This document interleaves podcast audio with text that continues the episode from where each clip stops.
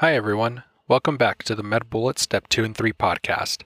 In today's episode, we cover the topic of hypertrophic cardiomyopathy found under the cardiovascular section at medbullets.com. Let's begin with a clinical snapshot.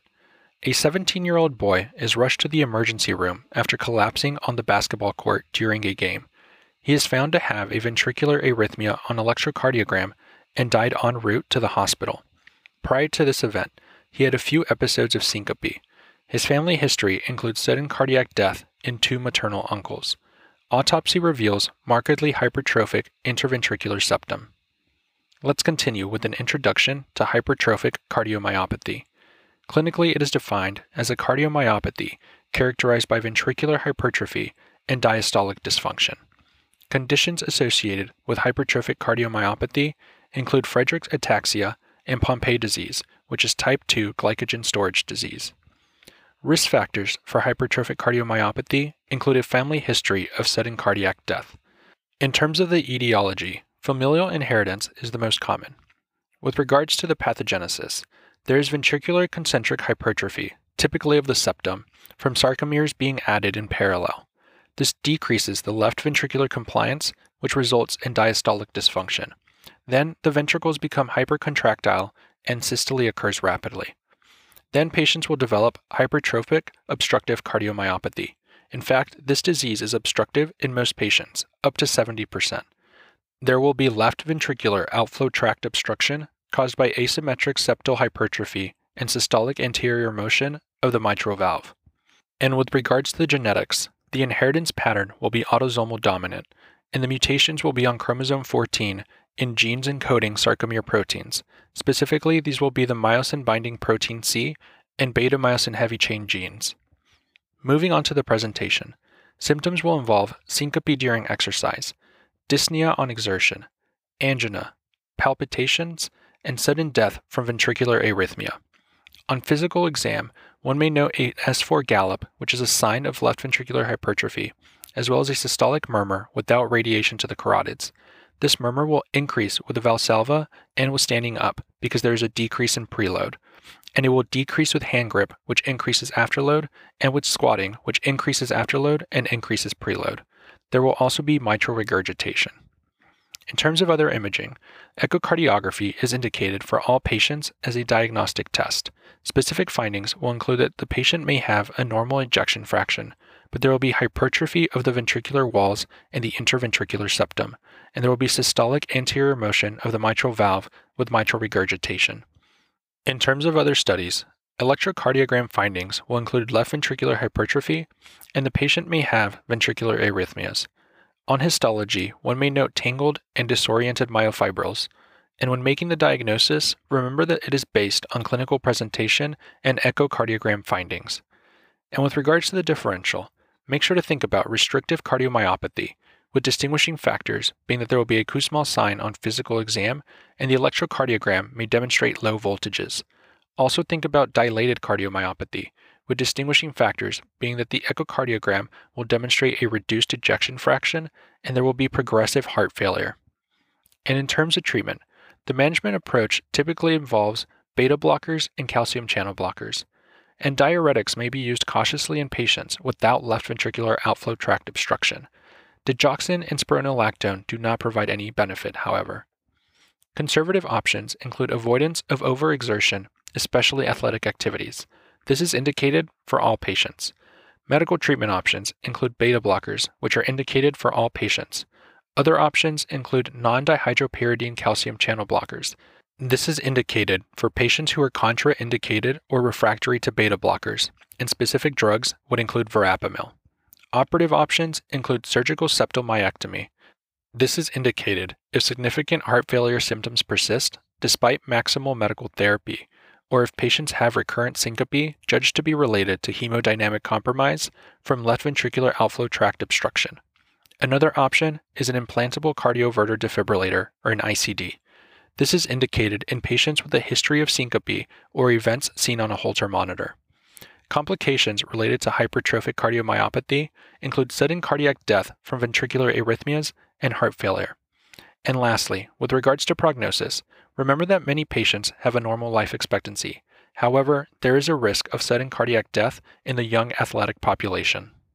Now that we've discussed the major points relating to hypertrophic cardiomyopathy, let's walk through some questions to apply what we've learned and get a sense of how the topic might be tested. For the first question, consider the following clinical scenario. A 33 year old man presents to his primary care physician for syncope. The patient reports that while playing soccer, he felt lightheaded and subsequently fainted. He woke up immediately and denied feeling confused following the syncopal episode. He has a history of hypertension that is being managed with diet and exercise, and he smokes one pack of cigarettes per week. He reports that his paternal uncle suddenly died when he was 35 due to a quote unquote heart problem. His blood pressure is 145 over 105, pulse is 76 beats per minute, and respirations are 16 breaths per minute. Cardiac auscultation demonstrates a 2 out of 6 mid-systolic murmur that is best heard in the left sternal border and is increased with Valsalva maneuvers. An electrocardiogram demonstrates prominent Q waves in the inferior and lateral leads along with left axis deviation. An echocardiogram demonstrates a left ventricular wall thickness of 15 millimeters at the basal anterior septum and systolic anterior motion of the mitral valve. Which of the following is the most appropriate next step in management? And the answer choices are Choice 1 Alcohol septal ablation. Choice 2 Amlodipine. Choice 3 Cardiac catheterization. Choice 4 Implantable cardioverter defibrillator. Or choice 5 Pacemaker therapy.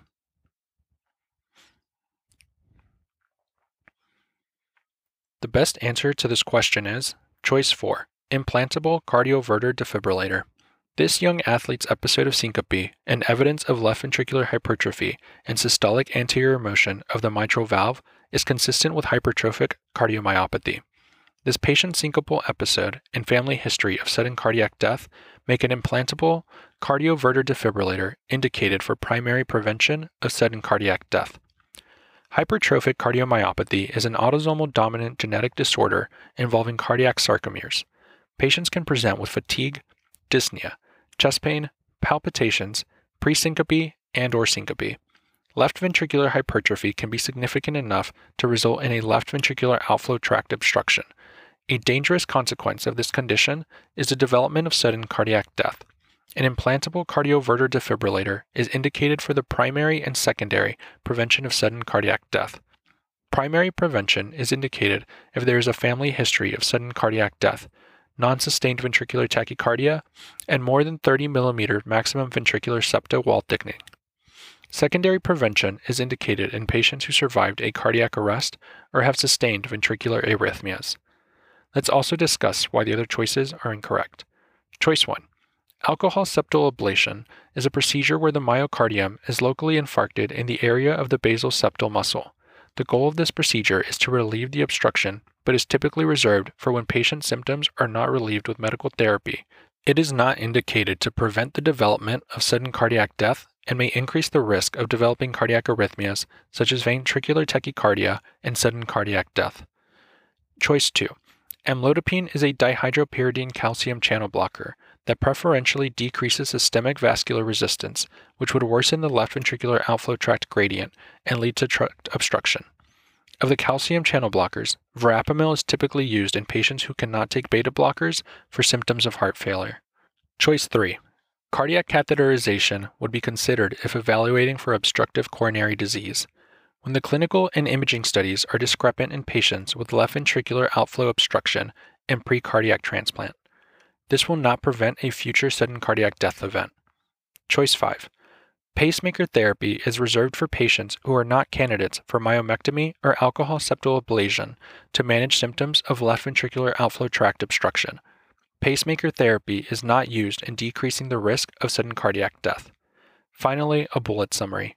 Implantable cardioverter defibrillator is used to prevent sudden cardiac death in patients who have hypertrophic cardiomyopathy and an increased risk of developing sudden cardiac death that is, patients with syncope or a family history of sudden cardiac death. For the second question, consider the following clinical scenario. A 24 year old man presents to the emergency department for palpitations. His girlfriend recently broke up with him, which he believes is causing his symptoms. He also states that he feels short of breath. The patient is given a small dose of lorazepam, and his symptoms resolve. He is otherwise healthy, does not smoke, and occasionally goes for walks. His temperature is 97.9 degrees Fahrenheit, or 36.6 degrees Celsius. Blood pressure is 124 over 84. Pulse is 80 beats per minute. Respirations are 12 breaths per minute. And oxygen saturation is 98% on room air. Physical exam is notable for a systolic murmur heard along the left sternal border. An ECG is performed and demonstrates increased voltages in the inferior and lateral leads. Which of the following is the most likely to occur in this patient? And the answer choices are Choice 1 Dyspnea upon exertion with chest pain. Choice 2 Significant drop in blood pressure upon inhalation. Choice 3 Sudden cardiac death. Choice 4 Syncope upon exertion.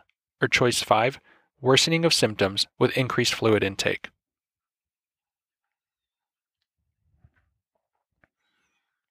The best answer to this question is Choice 4 Syncope upon exertion. This patient is incidentally found to have a systolic murmur and an ECG with increased voltages, which is suggestive of hypertrophic obstructive cardiomyopathy. The most common presentation of HOCM is syncope upon exertion. HOCM typically occurs in young patients. The most common chief complaint is syncope upon exertion from outflow tract obstruction. Otherwise, the disease is discovered incidentally. It occurs secondary to an autosomal dominant defect in the sarcomere proteins of the heart, causing a hypertrophied myocardium that can lead to outflow tract obstruction. The diagnosis can be supported with an echocardiogram demonstrating a hypertrophied myocardium with outflow tract obstruction. Treatment involves beta blockers or calcium channel blockers and staying hydrated. Let's also discuss why the other choices are incorrect. Choice 1 Dyspnea upon exertion with chest pain would be more commonly seen in aortic stenosis. In this young patient, a bicuspid aortic valve could cause early onset aortic stenosis with a murmur that radiates to the carotids. However, it would not present with increased voltages on ECG. Choice 2. Significant drop in blood pressure upon inhalation or pulsus paradoxus would be seen in cardiac tamponade, which presents with muffled heart sounds, jugular venous distension, hypotension, tachycardia, and electrical alternans with decreased voltages on chest radiograph. Choice 3. Sudden cardiac death is possible in patients with HOCM. However, syncope on exertion is a much more common occurrence in HOCM. Choice 5. Worsening of symptoms with increased fluid intake would be true in heart failure, which presents with dyspnea, crackles and wheezes, and lower extremity pitting edema in the setting of pulmonary edema during a heart failure flare. The symptoms of HOCM are actually improved with fluid intake as this reduces outflow tract obstruction. Finally, a bullet summary. Hypertrophic obstructive cardiomyopathy most commonly presents with syncope upon exertion. That's all for this review about hypertrophic cardiomyopathy. We hope that was helpful. This is the MedBullets Step 2 and 3 podcast, a daily audio review session from MedBullets, the free learning and collaboration community for medical student education. As a reminder, you can follow along with these podcast episodes by reviewing the topics directly on medbullets.com. You can listen to these episodes on the MedBullets website or phone app while reading through the topic. If the MedBullets podcast has been valuable to you, we'd be thrilled if you considered leaving us a five star rating and writing us a review on Apple Podcasts. It will help us spread the word and increase our discoverability tremendously. Thanks for tuning in. We'll see you all tomorrow, right here on the MedBullets Step 2 and 3 podcast.